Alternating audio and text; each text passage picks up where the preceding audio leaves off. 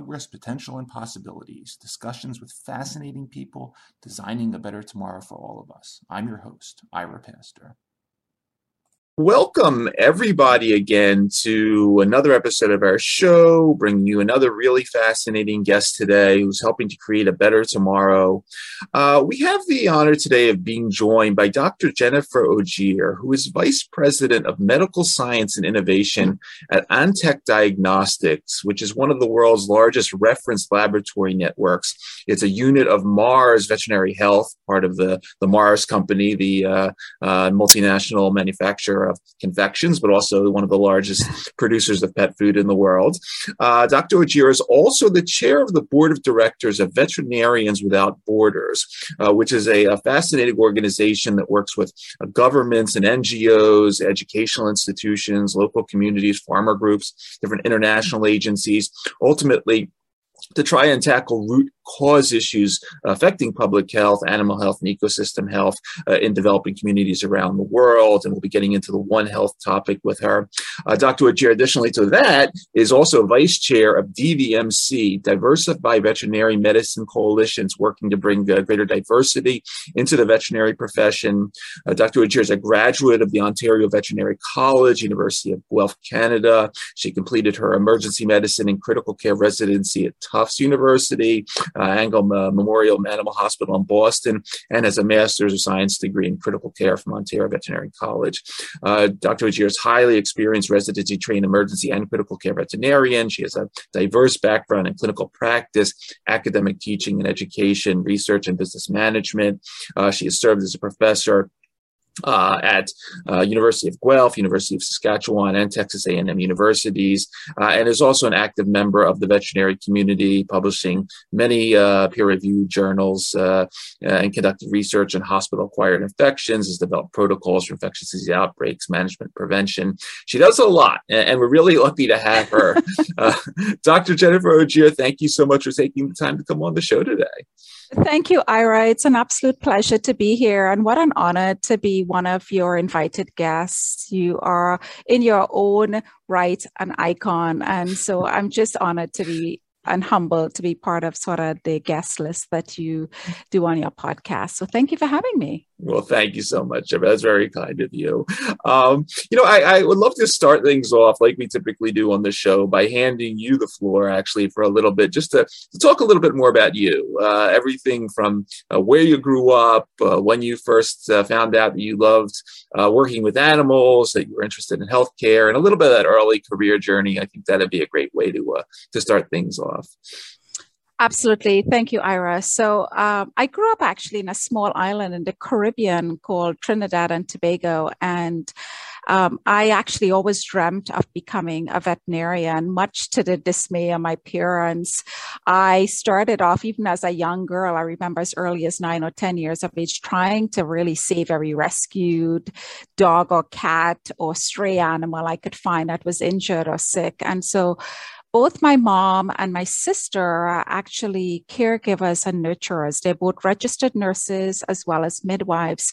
So I grew up in an environment of sort of thinking medically about how can we take care of people but also pets and communities around us. And so I was really inspired by having, you know, really good role models from an early age, particularly with my mom. And I was fortunate after I finished my bachelor's in chemistry and biochemistry to move to Canada and got a scholarship to study veterinary medicine at the Ontario Veterinary College in Canada and really pursue my passion to help animals, people, and fundamentally, I would say, serve the communities that I lived in. And so, as you already well delineated, Ira, I had a very extensive career um, in emergency medicine and critical care as a professor training young doctors you know how to you know manage themselves and deal with high stress environments in an ER but also deal with people in you know, what I would call highly emotional situations with critically ill patients. And that taught me a lot. Um, I did that for more than two decades prior to doing my executive MBA and uh, moving into the corporate sector. And so currently now I work as the vice president of medical science and innovation at Antech Diagnostics, which is part of Mars Pet Care. And I would say throughout that long journey I've had over more than five decades now, I have really tried to be a resilient and strong female role model, not just for my students and my junior colleagues, but really just think about everyone that I've met along the way who might be challenged or has dealt with obstacles. So they too can find their path, their journey in life and follow their dreams and hopefully succeed as well. Excellent. Excellent. Um, you know, Jennifer, I, before the show, I, I, I went into um, sort of your uh, your your broad portfolio of peer reviewed literature, and you know, as, in addition to you know what you're just mentioning about your your experience in critical care and emergency care, you know, you have published on uh, drug resistant E. coli, mm-hmm. uh, kidney disease in dogs, hyperthyroidism in cats, um, a really broad purview. Um, and you know, it's interesting. About a year or so ago, I, I had one of your colleagues uh, on an episode, uh, Dr. Angela Hughes, which first introduced us to some of the the really advanced tools that you're working working with in terms of genomics, wearables, digital health, uh, AI. Uh, I think you published a bit on that as well. Yes. Talk, talk, talk a little bit, uh, introduce us a little bit to Antech, um, and also just thinking of some of these advanced tools that we primarily I, I, go to the doctor's office. I don't i don't get any of that stuff. Um, talk a little bit about what you're dealing with and, and, and some of the uh, what you're excited about in terms of uh, diagnostics in terms of uh, cytology parasitology uh, the, the complex hematology work that you do and, and some of these advanced uh, healthcare uh, digital interventions yeah. And, you know, I think one of the things about the benefit of diagnostics, particularly in veterinary medicine, Ira, is that our patients don't speak to us. So, really, when we're trying to understand physiologically or pathophysiologically what is the underlying disease process or the health status of that patient, really, diagnostics are a key to sort of helping us get that window of uh, or that lens of sort of understanding what's going on with those patients. And I think Antech really has been driving the future of pet health as part of Mars Pet Care itself. You mentioned this, right? Mars Pet Care really has been the world's leading pet nutrition and pet care company. They've been supporting research and incredible science and technology and human and animal interaction. But we also want to drive research based on data, science, and technology. And, and part of the heart of what we do at Antech is really thinking about our love for pets, but also thinking about those pet parents and what are we doing as we think about, you know, the human animal bond to support through innovative technologies backed by scientific rigor and all these data driven insights, how do we create those moments where veterinarians can have consultation with those pet parents and their teams to really improve health and well-being of the pets that we all live with and that we love right? They've become our fur babies. They are our best friends and our family members. And i think more so than ever during covid-19 and this pandemic where we've all been dealing with social isolation and loneliness our pets have become a really important part of our day-to-day existence providing us with emotional and psychological benefits. And what we've been doing at Antech for more than 30 years, if we have really been committed to how do we use innovative technologies to really set new standards of care and really t- standards of care in terms of diagnostic medicine and imaging, as well as education that allows us to provide veterinarians with the tools they need to have a better window into the understanding of what is that pet's health status. And you know, along those lines, you mentioned you know COVID nineteen. Uh, I, I, you know saw a piece that you championed very early in, in, in the in this horrible pandemic, the uh, COVID nineteen pet surveillance program uh, to yep. ultimately testing uh, our pets for coronavirus.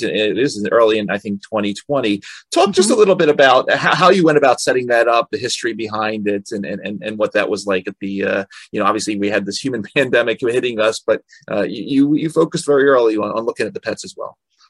Yeah, and I think when we start thinking about um, COVID 19 in the context of being a global pandemic, we have to bring in that concept, Ira, of One Health, right? Which is really this multidisciplinary approach of how we think about human, animal, and environmental health. And that really is something that I think is an underlying principle of what we do as well with Veterinarians Without Borders.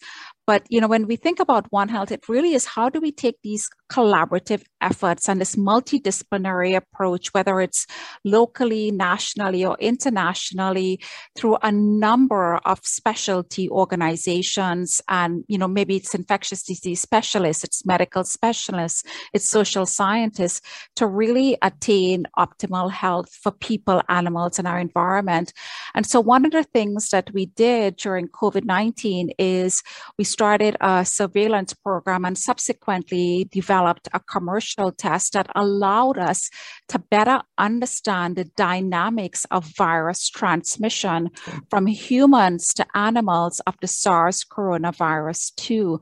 And I think that was important for us because there was a lot that we don't know. I will also say there's a lot we're still learning as we're seeing new variants emerge from this virus, which is not unexpected. Viruses constantly mutate, whether we're going to see a Delta virus, or micron virus, or who knows what the next one will be.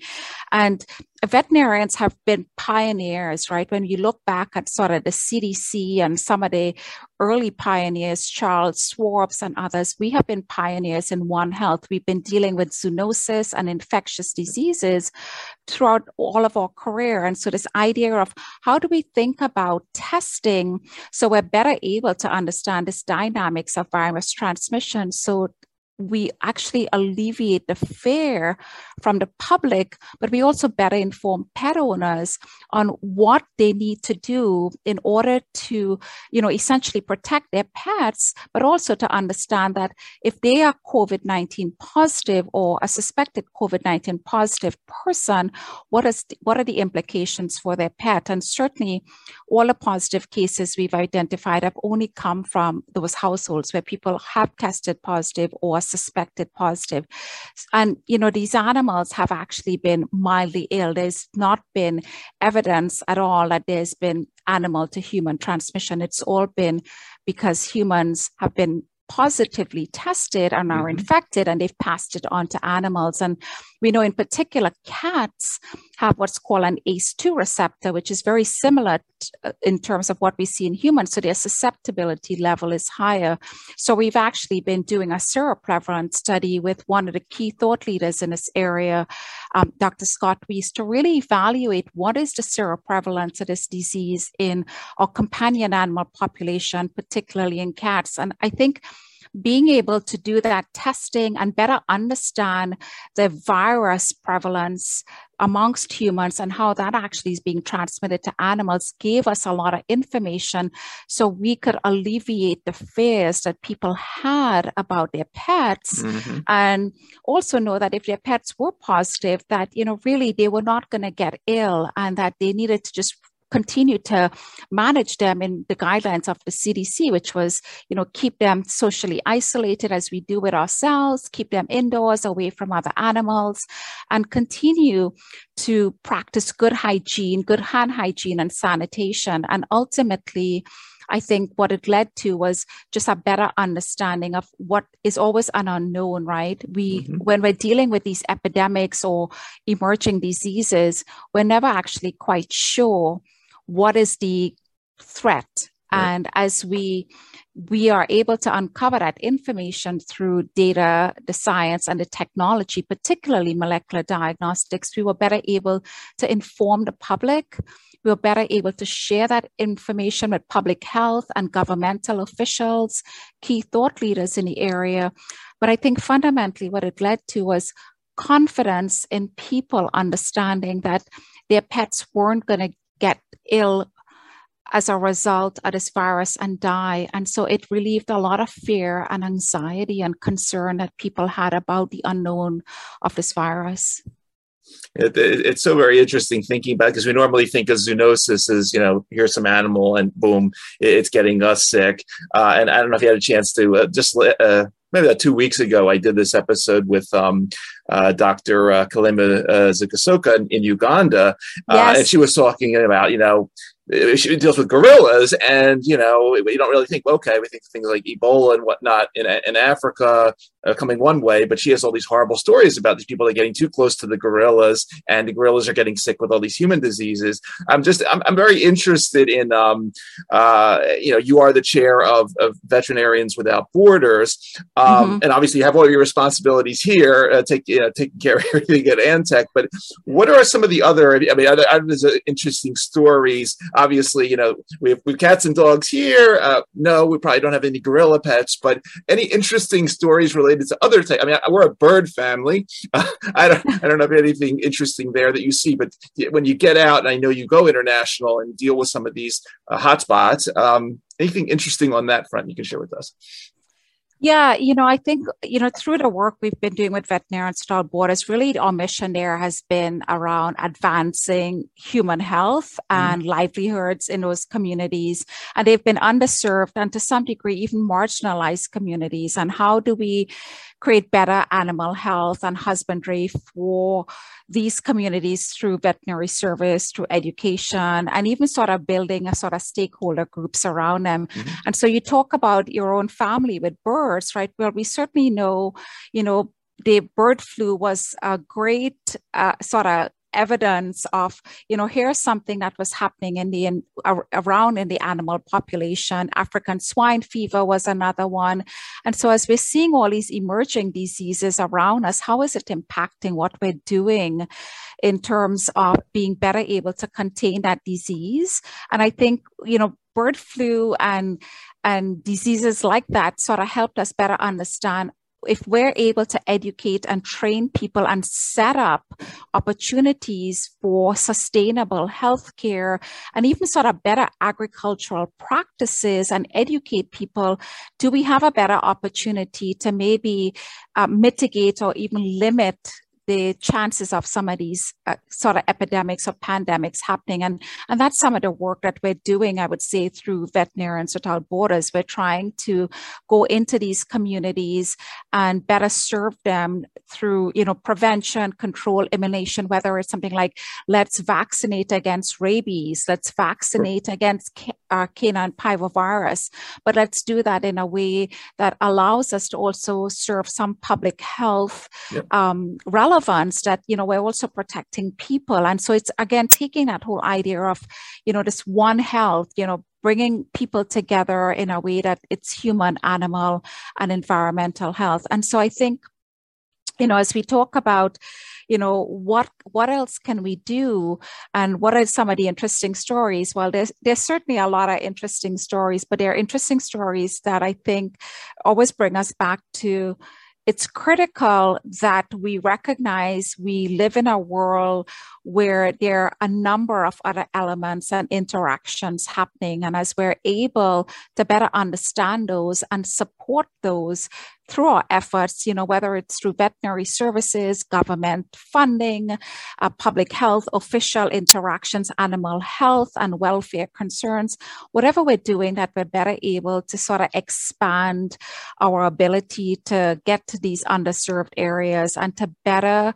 um, I think, understand and diagnose disease. And and a key piece of all of this always is can we early detect and rapidly and accurately diagnose disease and, and and this is where diagnostics has rather been really something that's very near and dear to my heart because mm-hmm. having the ability to do that means we're much better able to actually intervene sooner but also rapidly to be able to maybe mitigate or lessen the spread of some of these diseases so i think the you know the initiatives that we've taken to implement this adaptive one health approach through veterinarians without borders whether it's in these more isolated indigenous or even non-indigenous communities. It's really been around bringing human health and the elements of environmental health, climate change and animal health together. So ultimately we can deliver, you know, a better solution to some of these problems that have sort of we know have existed, but we've not been in a position to really address in a very collaborative and I would say actionable manner. Mm-hmm. Mm-hmm. Fascinating. It's, it's, it's, a very elegant model uh, when when you when you listen to I listen to you talk about it how all these pieces ultimately come together and it's just it's it's very it's a very impressive uh, part of your story uh, as well so um, you know one of the areas um, you know, the Mars organization has, has been a leading uh, voice, part of the, the, the, Diversified Veterinary Medicine Coalition. Um, You you were, I think it was in November recently. We're speaking at the the Centers for Human Animal Bond Conference. Uh, in, I think it was at Purdue. Um, talk a little bit, if you would, about this organization and, and just the general theme of the equitable access uh, to the human animal bond. Extremely important in this uh, era of diversity, equity, and inclusion inclusion. Talk a little about this topic if you could. Absolutely. Uh, so the DVMC or the Diversified Veterinary Medicine Coalition is really a group of animal health organizations um, and individuals who are very committed and I'll also say very passionate are coming together to really address these issues of diversity, equity, inclusion, and also belonging in veterinary medicine. And really fundamentally, our goal has been to increase BIPOC, so Black, Indigenous, and people of color representation in veterinary medicine. And hopefully, with doing that, we will improve access to quality care for more animals. But again, as I say, part of this is always about the service we provide to the communities and the communities we live in. And so that was established in 2020 to help meet the needs of the BIPOC community and many of these underrepresented groups who are interested in pursuing um, an education in veterinary medicine. And so we wanted to bolster that at every step of people's journey from a very early age, uh, young individuals, all the way to adulthood. So we set up a number of resources. We also have a website that you can go to. And we've been promoting tools and resources around a number of key areas with diversity, equity, inclusion, and belonging. So scholarship, um, which we will be um, launching next year through the Thurgood Marshall College Fund. We are also, I'm uh, chairing a mentorship committee so we can actually mentor and match mentors and mentees in the for BIPOC students. We're also wanting to ensure that veterinary professionals and even uh, veterinary paraprofessionals, you know, technicians or support staff, that they feel there is a culture of safety and belonging in our profession. It's an extremely high stress environment to be in with in veterinary medicine. Veterinarians unfortunately have one of the highest suicide rates mm. of professionals. Um, and, and I think what we're doing is we're trying to build a community where people have a, a sense of well-being. They feel supported. They have someone they can go to where they feel they can identify with that individual and have a conversation who understands the struggles they're feeling. And you know i will say for my own self as a criticalist where i've always dealt with people in high emotional states and environments where you know a lot of times their, their pets aren't going to live I myself have also gone through, you know, compassion fatigue and emotional burnout sure. and decided, you know, did I want to stay in this profession or not? And so, can we, you know, one of the things we're trying to do is can we provide an environment where people feel that sense of caring and belonging and not leave the profession? And I think all of this sort of builds into the communications uh, platform that we're also building. So we're better able to not just talk about what we're doing, but we're better able to share our viewpoints and bring people in so they understand that, you know, through our, you know, my own journey, right? I want people to understand that I uh, and and all of the other members of the DVMC that people want that culture of safety and belonging, particularly in the BIPOC community. That you know we do want to represent what the communities will look like. We know years from now that the majority of individuals that live in the United States are going to be a multi-ethnic, multiracial, and multicultural society, and people are looking for caregivers that they can identify with that to some degree, you know, is from a background that they also come from. And I think as we work through sort of some of the barriers that have existed in allowing us to do that in veterinary medicine, we're identifying ways to sort of, you know, better move the needle forward. So our profession currently is 90% represented as white. How do we actually bring that forward in a way that it better represents the communities we're going to serve. Absolutely. Absolutely. Um, Jeff, I want to ask you about one other um, area. You, you, you, um, you, you, sparked something in my mind before, um, and that had to do with aging. Um, you know, one of the uh, themes that we touch on a lot on the show is is healthy aging and longevity. And there's been I've done a couple episodes um, where uh, there are uh, researchers that are beginning to focus on um, not specifically uh, the the diseases of aging themselves, but sort of what happens upstream and how ultimately uh, we may be able to interfere with uh, certain biologic processes that you know doesn't make your pet live twice as long, but compresses uh, morbidity. it's closer to the end of life. Um, and these are primarily uh, have been in dogs. Um, I was just wondering along your way, as you've been, you know, involved at the epicenter of, some of these really comprehensive diagnostic tools, uh, have you seen anything interesting and just your general feelings about uh, pet aging uh, as a interesting uh, therapeutic area for intervention?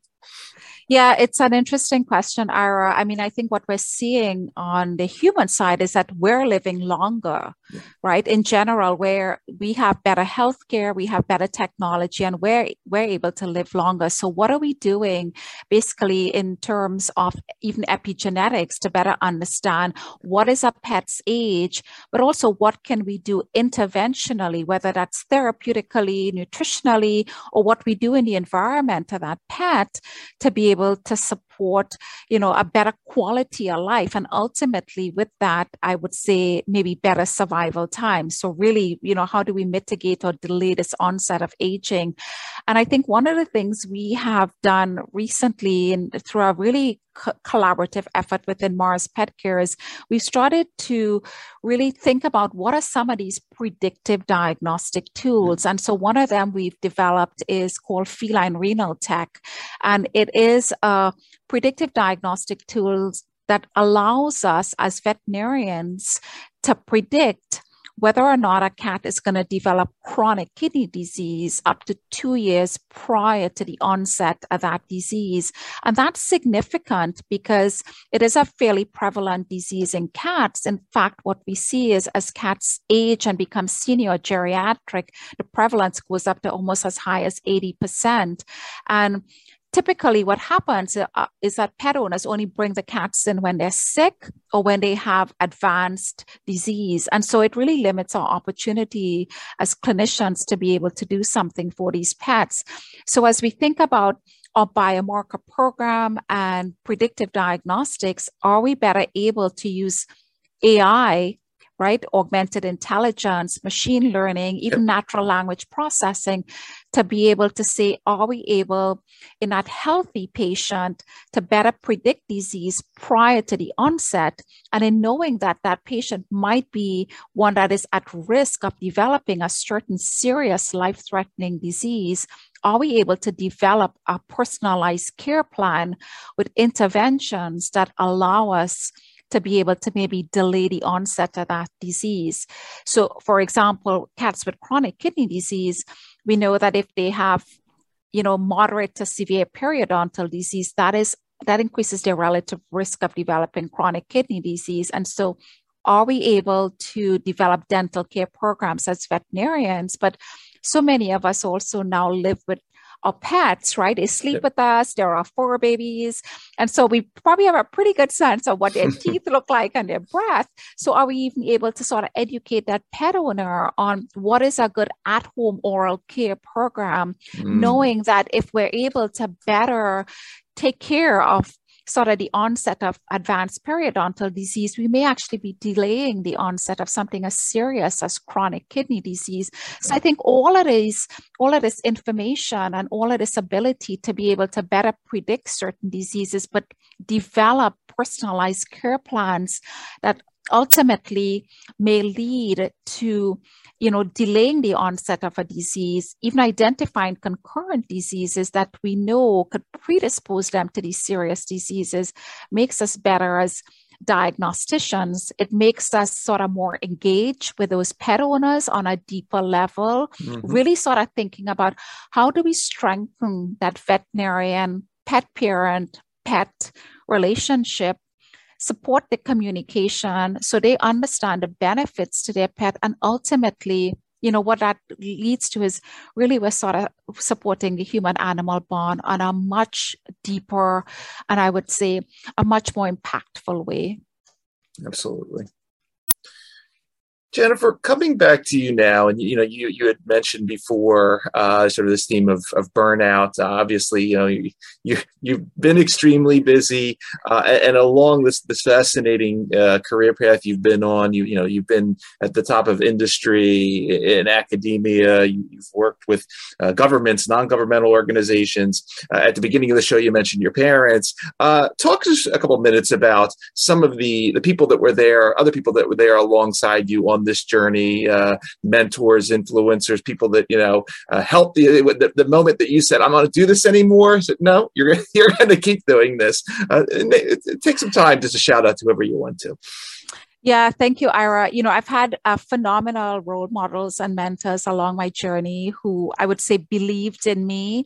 Um, I was always an introvert. Uh, so, really surprising. I'm speaking to you now on this public forum.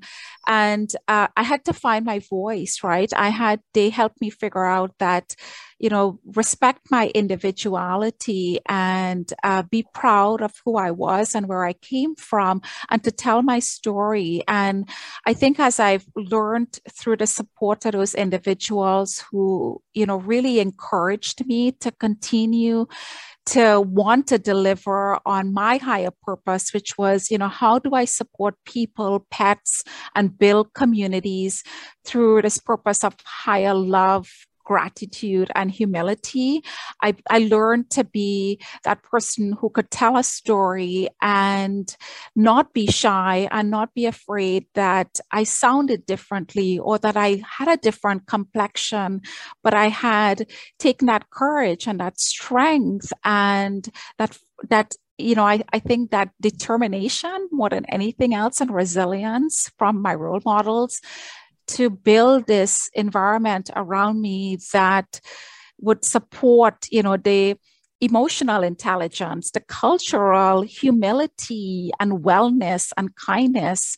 And at the same time, you know, use that business acumen I had acquired through my education to recognize that, you know, we need to connect into corporate social responsibility to then deliver into an environment where, you know, there is a need where we could help people through that uh, CSR and actually build better communities and deliver better health care, whether it's for people or their pets or the environment, and really sort of lived uh, through that One Health approach. And so, you know, I always say this, right?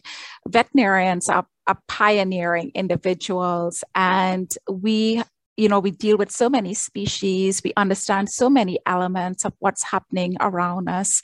And um, I was doing a podcast recently and they asked me about something that had stuck with me. And I really always come back to, you know, The Hill We Climb by poet laureate Amanda Gorman, mm-hmm. which is that, you know, there is always light and if we are only brave enough to see it, we are brave, we can be brave enough to be it. And I want to say that to all of the young, incredibly people out there who want to join this profession, who want to do something good for community, be brave to go out there in spite of, you know, your shyness or your lack of confidence in being able to do the work and actually um, we're we're all here building communities together.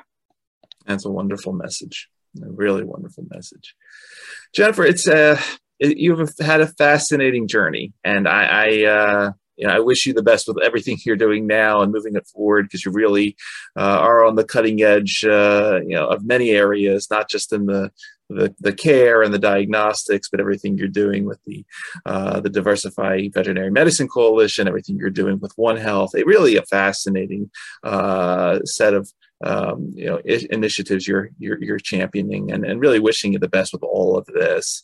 Um, for uh, for everybody that's going to be listening to uh, this episode across the various podcast networks uh, or watching on our YouTube channel you've been listening to Dr. Jennifer Ogeer Vice President of Medical Science and Innovation Antech Diagnostics part of Mars Veterinary Health also chair board of directors Veterinarians Without Borders vice chair of the Diversified Veterinary Medicine Coalition. Uh, Jennifer, once again, thank you for taking the time out of your schedule to do this. Thanks everything you're doing. And as we like to say on this show, thanks for helping to create a better tomorrow, not just for us, but for all our pets. Really fascinating story. Great. Thank you, Ira. It's been a pleasure to be here. And I want to commend you on your great work and continue doing that, highlighting amazing leaders that are championing good, championing good causes around the world. Thank Thanks you. so much.